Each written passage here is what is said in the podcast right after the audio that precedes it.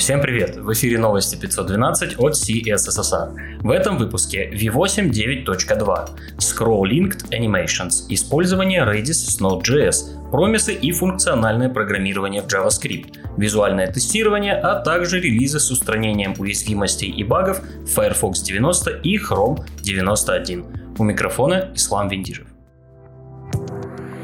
Интересные публикации.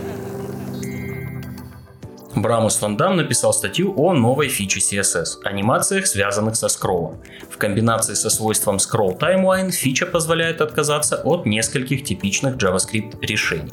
Случаев применения Брамус выделяет несколько – хедер с параллаксом, появление и скрытие изображений, индикаторы, карусели, анимация, печати, текста. Ко всему, конечно же, есть подробные примеры.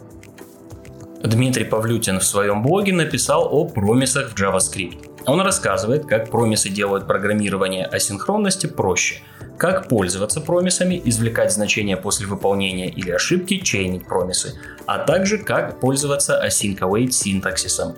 Получилось коротко и ясно. Если вы еще не совсем разбираетесь в промисах и чувствуете себя неуверенно, эта статья – ваш выбор. В блоге Telerik Леонардо Maldonado опубликовал статью о функциональном программировании в JavaScript. Она довольно базовая и покрывает простые вещи – объекты первого класса, чистые функции и функции высшего порядка, композицию и иммутабельность.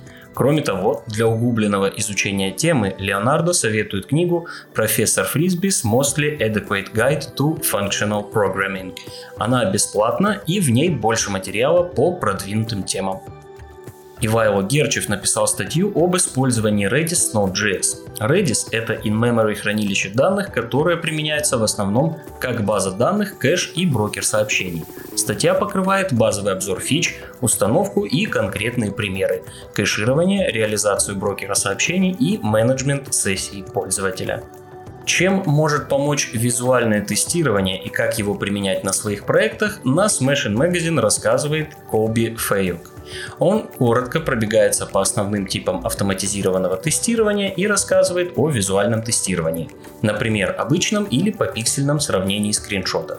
Как плюсы он отмечает, что нужно поддерживать меньше кода, эти тесты покрывают то, о чем вы могли забыть, и они менее хрупкие. Конечно же, не без минусов. Визуальное тестирование не может проверять бизнес-логику, завязанную на данных.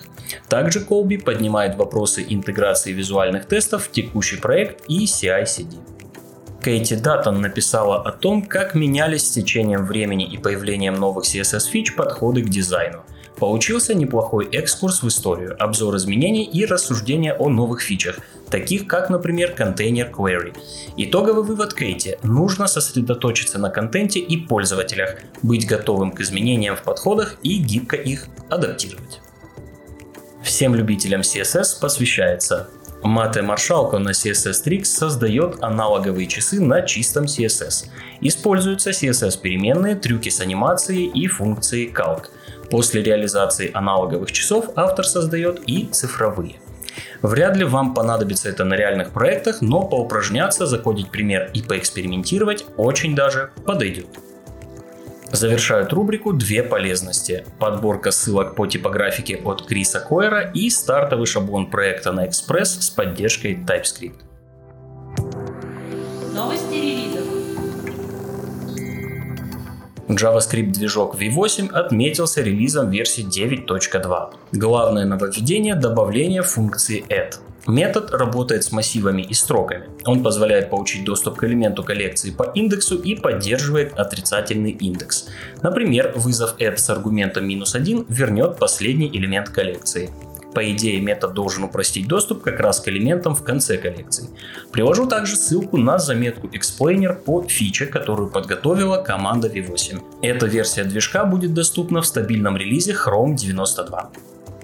По не самой лучшей традиции релиз Firefox девяносто не обошелся без проблем. Вышла версия девяносто ноль один. В ней было устранено несколько проблем: зацикливание при обработке ответов по протоколу эйч ти ти пи три, которое приводило к повышенной нагрузке на процессор, несколько случаев краша браузера и другие. Уязвимость нулевого дня была устранена в срочном релизе Chrome девяносто один. Детали пока не раскрывают, но она вызвана неправильной обработкой типов в ви восемь. Кроме того, было устранено еще восемь уязвимостей. Angular и Vue плавно движутся к следующим релизам минорных версий. В разработке беты Angular двенадцать точка два ноль и Vue три точка два. Подробнее о новых версиях в следующих выпусках. Также отмечу релиз CakePHP четыре точка два точка восемь и анонс мажорного девятого релиза фреймворка Laravel. Все ссылки на инфоповоды и сопутствующие публикации вы найдете в описании выпуска. С вами был Ислам Виндижев. До встречи в следующем выпуске.